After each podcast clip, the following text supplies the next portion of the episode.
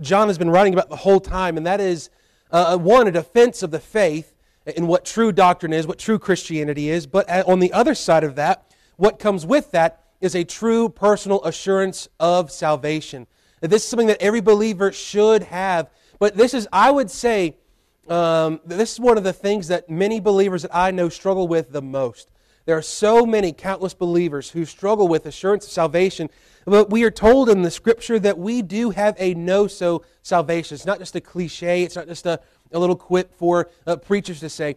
Uh, it is the truth that when the Lord saves us, he saves us, not based upon our goodness, not based upon us keeping our goodness or having any sort of righteousness or merit on our own. And, and even the fact that we are saved and then our sanctification, whether we are saved and we stumble, we fall a lot, or we struggle with continued sin and things, you know, we, we continue to have these battles. This is not to say that we then lose our salvation, but rather we have to understand what we're going to see today in the next probably week or so is that what the Lord has done for us fills us with love and fills us with assurance, not when we look to ourself or to our own circumstances or to our own good works or emotions or feelings, but rather when we look to the cross. When we see that when Jesus cries on the cross, it is finished, that means it is finished. When Jesus cries on the cross, it is finished. It does not mean it is finished until they mess up again or it's finished until they make that same mistake or go back to uh, their same old sin again. No, it means that it is finished once and for all. Our position in Christ does not change. However, what does change at times is our fellowship with Him. And that fellowship changes uh, based upon if we're walking in the Spirit or not, being obedient to His Word, and those sorts of things. And uh, we should always and con- uh, consistently uh, um, de- desire fellowship with the Lord. Is there anything sweeter than fellowship with the Lord? Of course not. But I believe that assurance at its root is probably based upon the, the either having the lack of assurance for a believer is based on having fellowship with God. The closer you walk with the Lord, you feel pretty assured, don't you? Right? It would be like it would be like uh, for to give you an example about this. If you were to have a child swimming in a, or you know, let's go something everyone knows for sure, right? I don't know if all y'all know. How to, everybody here know how to ride a bike or rode a bike before? All right. If not, you're going to learn, okay? It's easy. Just like riding a bike, right? When you're riding a bike, before you even get on anything else, before you take off by yourself and you're riding around the neighborhood and all that stuff and flying down these hills here in Hillsville, what, what you do is you get a big wheel first, right? You get the little tricycle, and once you graduate up, you get then a, a bicycle with training wheels, right? And that thing, unless your dad puts it together, can hardly tip over, right? And you start going, and things are good, but then the training wheels come off. And then what happens? Mom or dad gets behind you and goes along with you as you keep your balance and then slowly but surely begins to let go. Now, you feel as that child learning how to ride that bicycle very assured when you're on your big wheel, right? Even very assured when you're in your little red wagon, right? You feel very assured when you are on your new bicycle that has training wheels. But then you're a little less assured when the training wheels come off, even though mom and dad says, I- have got you, right? You're like, I don't know, right? You're a little wobbly, a little shaky. You, you haven't done this before. Then you're even less assured when you start going and they say, All right, I'm not holding on anymore, right? And you're careening down the hill, right? 30 miles an hour, flame shooting. No. You're going, and, and then what happens normally the first couple times of riding without the training wheels and without mom or dad holding on to you, what happens? Gunk, right? you fall over. Sometimes at high speed, sometimes just sitting still because you're so used to training wheels holding you up or mom and dad holding you up. And, and you sort of have to wait a while to build up this confidence that you are riding around, right? Now, here with the Christian walk, we have to understand that the closer we are to mom or dad here, the closer we all are to our Heavenly Father, the closer we are to our walk with the Lord, we absolutely do have that assurance. All right? What often happens, though, is many of us, before we're ready to take training wheels off, we decide we're just going to take off, right? And we might not say we don't need the Lord, but we live our life as if we don't, right? I know what this is like, uh, and I'm sure you do as well. We get in our mind, we want to do things on our own. We think we know the way, we want to do it in our own strength. I can do it, I can handle it, I can bear it. And what happens is we go clunk, right? But we need to hold on to the Lord. We need to understand that He is still yet holding on to us, even though it may not feel at times that His training wheels are, all, are on there or that His hands are on our shoulders and, and we're riding by ourselves. We could still yet know that God is with us. Now, this morning I want to begin by reading this, this passage, and we're going to focus in today on, on verse number 18. It says, My little children, let us not love in word, neither in tongue, but in deed and in truth. Hereby we know that we are of the truth and shall assure our hearts before him. For if our heart condemn us, God is greater than our heart and knoweth all things. Beloved, if our heart condemn us not, then have we confidence toward God. And whatsoever we ask, we receive of him because we keep his commandments and do those that are pleasing in his sight. And this is the commandment that we should believe on the name of his Son, Jesus Christ, and love one another as he gave us commandment. And he that keepeth his commandments dwelleth in him, and he in him. And hereby we know that he abideth in us by the Spirit which he hath given us. Now let's look back at verse 18. Today we're going to be looking at the loving heart. First of all, he begins the phrase, my little children. Uh, how sweet this is of John, and he's used a phrase similar he said, brethren, he said, my little children, he's my dear children, my dear ones, all, all, these sorts of things throughout this letter, because he's writing not just from a, a heart that is trying to fend off the wolves, but he's writing from a pastoral heart that is trying to encourage the sheep. And so here, as Thatcher writes, he says, after blasting the Antichrist, John suddenly shifts to a more pastoral tone to encourage his children, which is the word teknion, those who pass the test of love. Right? John is ultimately writing to encourage and equip the followers of Christ to not only combat the outward spiritual threats, but from the inward, one, uh, inward ones as well. And I have here the greatest threat to a believer's to a believer in general is not, is not outward, but it is inward. We often think that our greatest enemy at times is, is certainly the devil, of course, right? He's seeking whom he may devour. He's uh, a thief to come and to steal, kill, and, and destroy. We often think that one another could be our biggest dangers, and there's many times that we think the world is our biggest danger, but I believe that our biggest speed bump or uh, roadblock in our spiritual walk is the one that we look at in the mirror every day. Right? It is our own flesh. It is our own lust. It is our own sinful nature. It is our own pride. It is our own failings. It is our own issues. And, and these things are not issues that happen because of the outward circumstances, but because of an inward condition, right? It is still a, a, battle. Though we are saved, though we know Christ, though we are in Christ, there is still a continued battle with the flesh. If there's anyone today who would say, I've never sinned since I got saved, baloney. You have, right?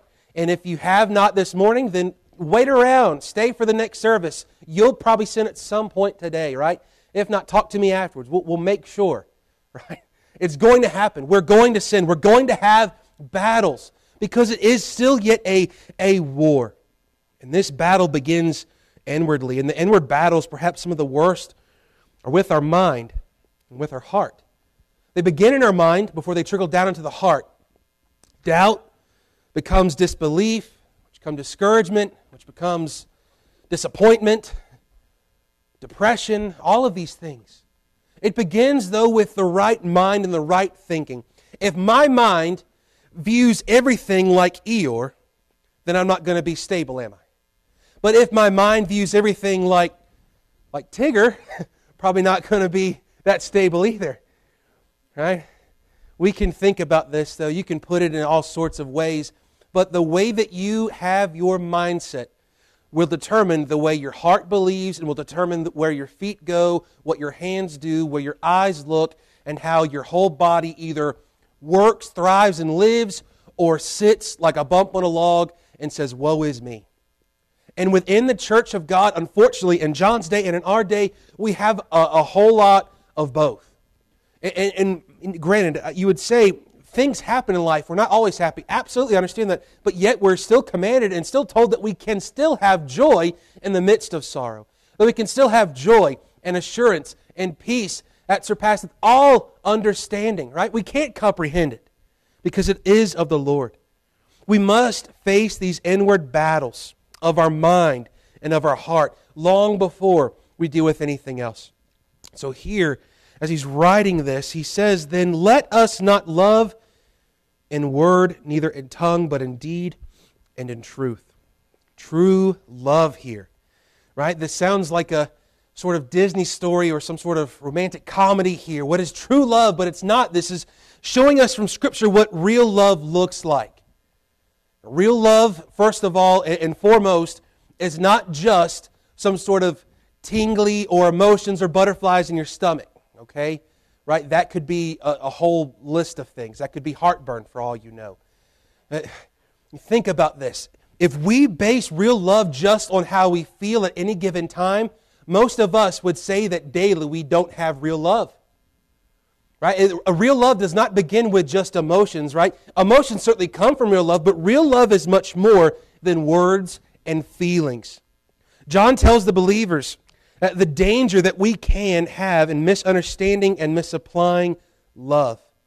This is a great danger in John's day, but certainly in ours, right? The word love gets thrown around so flippantly. No one knows what it means. No one knows what it looks like. No one knows how it should be demonstrated or shown, right? You just think, Uh, you hear we, you know, sort of puppy dog love, right? The, it's like the two teenagers sharing the milkshake. I love you. I love you more. I love you more, right? No, you hang up. No, you hang up, right? Uh, uh, is, certainly there are some folks who maybe have gone through that stage in a relationship and have ended up with real love and a long marriage. Praise God for that. But the relationship doesn't stay like that forever. That's what we would call this sort of puppy dog love, not yet understanding what it means to sacrifice, not yet understanding what it means to demonstrate and to show love more, by the way, than just Valentine's Day or anniversary with flowers and, and chocolate and saying, Well, see, I do love you because I got you flowers on the two days a year that I'm supposed to, right? Uh, love is much more than this. And by the way, it goes both ways. Love is much more than just saying, I love you. To those who know what real love is, you know this, you understand this, you've seen this, you've experienced it. He says, Let us not love in word, neither in tongue, but then in deed action. Right? In deed and in truth. To bring this all together. Love cannot be just in word only. Let me ask you this. Would you say it would be love for someone in a, in a marriage who one spouse stays gone, drinks, comes home, beats his wife, and wakes up the next morning and gives her breakfast and says, You know, I, I do love you. It's not love, right? Matter of fact, John just addressed it a chapter before. He said that that's love like Cain had for his brother. It's actually hate, it's actually a self love. It's not real. How about if you take away even the abuse and you have someone that just says, I love you, right? But there's no emotion? There's a nice monotone in the I love you, right? You can really feel the love, can't you? There's never uh, any sort of affection. There's never any sort of effort. There's never sort of any sacrifice. Just the play button of I love you. That's it. Not much love. If there's anything that we are missing in today's society, it's certainly love, isn't it? Now, there is certainly something that we do have as far as love in society, and it is a self love we are willing to sacrifice to make sure that we have what we want and that we do what we want to do, that we have the things that please us. But real love does more than just speaking outwardly, and love without sacrifice is not love. I often put love, if we're to define it, love is sacrifice and action. Right? You can tell me you love me, but do more than that. Show me you love me. Show the love. Here we must see that love must be spoken and shown. It, it is not to be shown, though, if you had someone who does all these things and buys you things, they can still buy you all these things and dote you with all sorts of what the world would call love and still not have a real love for you. What they have is a, a big wallet and a bank account and they can buy you things, but you cannot buy someone's love. At least you should not be able to. You cannot buy and give things and say, well, that must be enough because one, you cannot just say, I love you and have it be real love, but two, you cannot just buy things and call it love either. We see that there is this balance, and as John puts it, the balance is in indeed and in truth. Here, it, the contextual lessons of, of love and hate show us a lot here. as Stott writes. He says it may be helpful to summarize the teaching in this passage about hatred and love. Hatred characterizes the world, whose prototype is Cain. It originates in the devil, issues in murder, and is evidence of spiritual death. Love characterizes the church, whose prototype is Christ. It originates in God, issues in self sacrifice, and is evidence of eternal life. Here, let's look back at this passage in 1 John chapter 3, verse 16 and 17. Or rather, in fact, we can back up to the previous passage, verse number 11. For this is the message that ye heard from the beginning, that we should love one another. He then says, Not as Cain, who was of that wicked one and slew his brother, and wherefore slew he him? Because his own works were evil, and his brother's righteous. Marvel not, my brethren, if the world hate you. We know that we have passed from death unto life because we love the brethren. He that loveth not his brother abideth in death. Whosoever hateth his brother is a murderer. And ye know that no murderer hath eternal life abiding in him. Hereby perceive we the love of God because he laid down his life for us, and we ought to lay down our lives for the brethren. Whoso hath this world's good and seeth his brothers, uh, seeth uh, his brother have need and shutteth up his bowels of compassion from him, how dwelleth the love of God in him? Here he deals with what real love is, and I believe that love is certainly it's going to be seen in, in chapter four, especially defined. But look at verse number sixteen. Hereby perceive we the love of God because he laid down his life for us. Now, certainly it would be enough if God opened up the heavens and said, I love you, right? We go, okay, thank you, right? We love you back, right? It's God. We can certainly take him at his word, but God does more with his love. He doesn't just open up the heavens and declare, I love you because I've made you, but instead he has his son Jesus Christ sent to this world and, and goes and would demonstrate his love. Not just by doing the, the miracles of compassion and mercy that he does to all those that he comes in contact with, from, from casting out demons and healing the blind and the lame and, and the leper. But what he then does ultimately to show true love is not just those things, but rather the greatest experience, the greatest outpouring, the greatest demonstration of the love of God is found on the cruel cross. It is found there at Calvary. It is found at, at this place in between two thieves as he's naked and being mocked and ridiculed, as he has already been beaten and, and flogged to such a point that he is viewed as if he's just a piece of meat on a cross. Uh, the, the humanity has been stripped away to a degree. He has been there now in darkness, bearing the weight and the wrath of sin, literally becoming sin. All the while, he has been hated and ridiculed and mocked, literally since his birth. Can anything good come from where he came from? Nothing. No one can. Literally, even from his birth, people seeking to destroy his life. And there, in that moment on Calvary, he dies on that cross and does cry out, It is finished. He demonstrates the love of God. As Romans 5 8 tells us, in, in one of my favorite chapters, certainly in Romans, but in, definitely in, in Scripture, Romans 5 tells us, But God commendeth his love toward us, and that while we were yet sinners, Christ died for us. Love is shown and given to sinners. Sinners here did not deserve God's love. Sinners here did not earn God's love. There was nothing good about them. They're sinners. We're wicked. We're vile. Yet God demonstrates and gives His love anyways.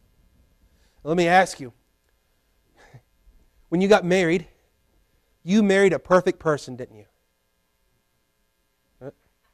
All right. That's quick, right? Got the answer we were looking for there, okay? When you got married, you might have thought it was the perfect day, perfect marriage, perfect all this. At least it was for that moment in time, wasn't it? But you did know that you loved that person. Little did you know, standing on that altar, that what that meant is that you were going to have to love and continue to love and continue to choose to love an imperfect person who was at times going to mess up, make mistakes, have bad days, not give all they should, not sacrifice the same way as you, but vice versa. They too would be loving an imperfect sinner who at times would have bad days and do the same thing to them. But you still love it, don't you? Right? Just do that, okay? Right? Nudge them, move their head. Yes, you still love. You still demonstrate, you still speak, and you still show that love, even though you know that they might not be so loving every single day that they should, even though that they will make mistakes, that while we were yet sinners, Christ died for us. We want to talk about our demonstration of love. God loves the unlovable. And this is why marriage is such a beautiful picture of, of us and the Lord Jesus Christ. Because he loves the unlovable and he continues to choose to love the unlovable. So, you know what that gives my heart assurance? Of because I have seen and known the love of God, because uh, not of anything lovable about me, but because I look to the cross and I see his love poured out and demonstrated to the world, that tells me is that then I have assurance that even on my bad days that God still loves me. And he doesn't have to just tell me every day, but if I need to be told every day, all I have to do is open up his word, see a sunrise or a sunset, look to the cross, look around, feel the, the blood pump through my veins, and know that God loves me because if not, would I be able to experience and to know all these things and to have this within our heart? Love lays down our life for others the same way that God has laid down his life for us, for sinners. Here we continue on love indeed, deed and truth. This phrase is important here. It is, it is twofold and it brings together, really, I believe, exactly what John is trying to show here. He doesn't just stop and say, Love is not, uh, he says, Let us not love in word, neither in tongue, but then he tells us how then to love. So, wives, you want to know how to love your husbands despite how awful and atrocious they can be sometimes? Here we go. Husbands, you want to love your wives despite how awful and atrocious they can be sometimes too? Except y'all's, not mine. He says, Let us not love in word, neither in tongue, but in deed and in truth. Here's one commentator puts it, Kruse. He says, They must not just talk about love, but practice it. And in this context, that means using their own resources to relieve the needs of others. To love in truth here means to love truly, as distinct from loving in word only. It is synonymous with loving in action in this context.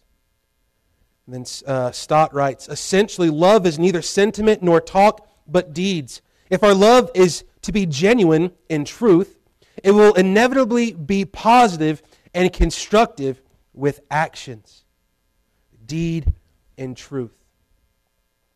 And to those who are married, or even to those who are unmarried, when we look at love and relationships we have, whether we love the church, whether we love our, family, whether we love one another as we're called to do as believers, we have to see that this means a couple things that I decrease, Christ increase, and that we humbly lay down our lives lovingly for others.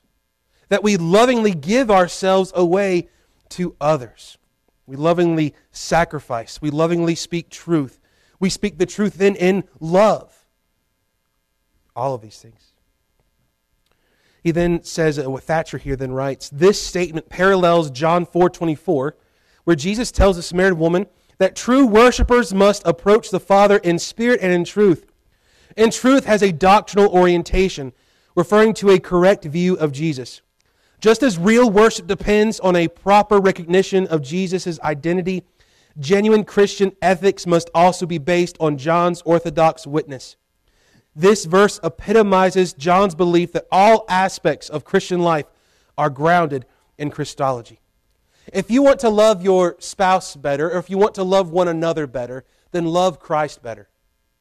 If you want to have a deeper love for your spouse who sins against you and is just a mess up at times, if you want to love your brother and sister in Christ who maybe has done you wrong, and you want to be able to have that love again, love Christ more. Love Christ better. And the only way to do that is to simply humble ourselves and to continue to find ourselves at, at Calvary's Hill, looking to the cross and looking at the outpouring of the love of God upon our life, even though we were yet sinners, that Christ would die for us, that the the Holy One would die for the unholy, that the righteous would die for the unrighteous, that the, this God, who is far above us and does not need us, would condescend and love us and, and die for us to bring us to himself, to redeem a people, that he might demonstrate his love in the world, to the world, and that his love on us might then allow us to love each other and to love this world, as John has already commanded and shown all throughout this letter so far. The way we may love must keep Christ as the purpose, and Christ in our practice. In your marriage, the purpose of your marriage and your love, or, or, or whatever it might be, must be Jesus. The practice of your daily life, your love for your brothers and sisters in Christ, must not be well, because I'm supposed to, or because they're treating me right or good, but because of Jesus.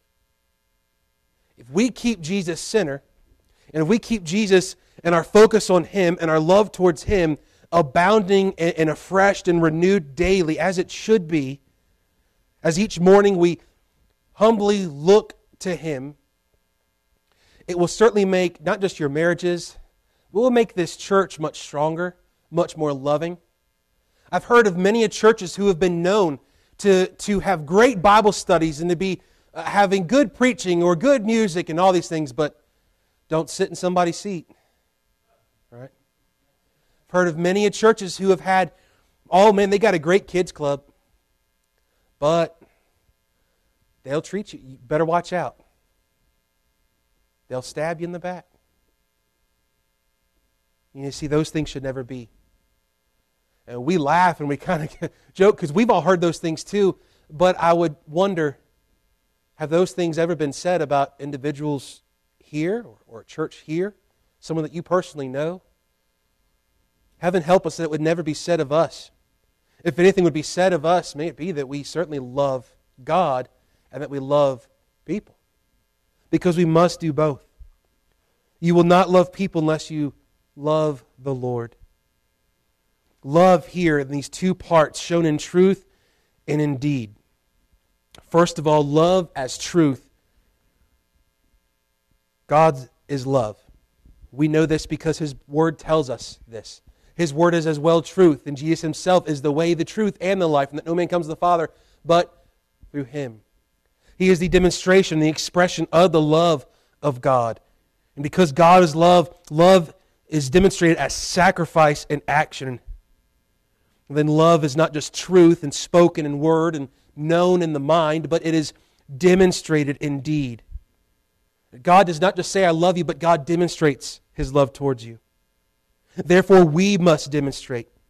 So we find that it is not just enough to say, I love you with our mind or our mouths, but that we must express a love from our heart and with our actions. But if our mind is not right, our heart will not have true love in it We'll just have frilly uh, emotions. You see, the early Christians showed and knew, had a desire for this sort of love.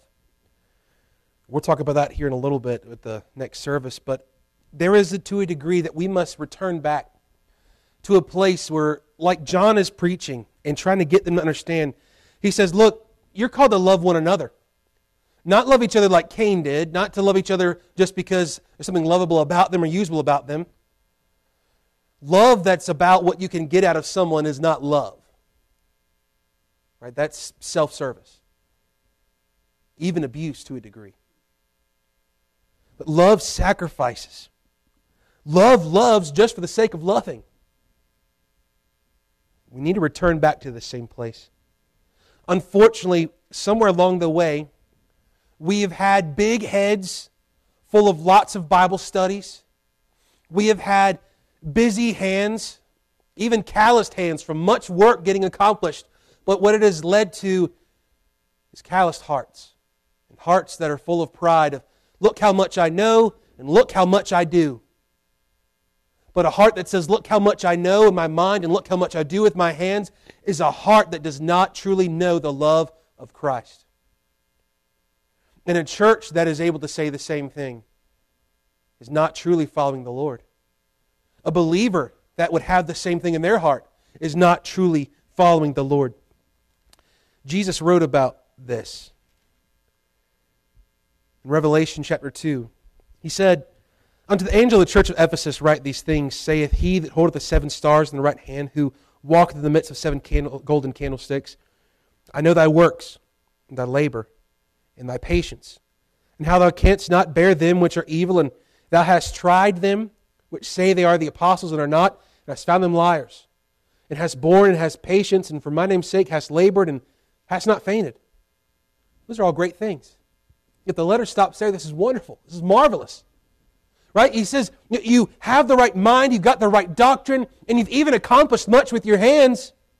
Nevertheless, I have somewhat against you, because thou hast left thy first love. Remember, therefore, from whence thou art fallen, and repent and do the first works, or else I come unto thee quickly and remove thy candlesticks out of its place, except thou repent. Y'all know what that phrase means? One day I might preach through these. But to remove a candlestick literally is the idea of removing the light. He's saying you might exist, but you will accomplish nothing. You might sing, but there will be no worship. There will be no glory. There will be no glorification. There will be nothing. I, I will remove you. There are many churches who have been removed because they left their first love. There have been many marriages destroyed because they left their first love.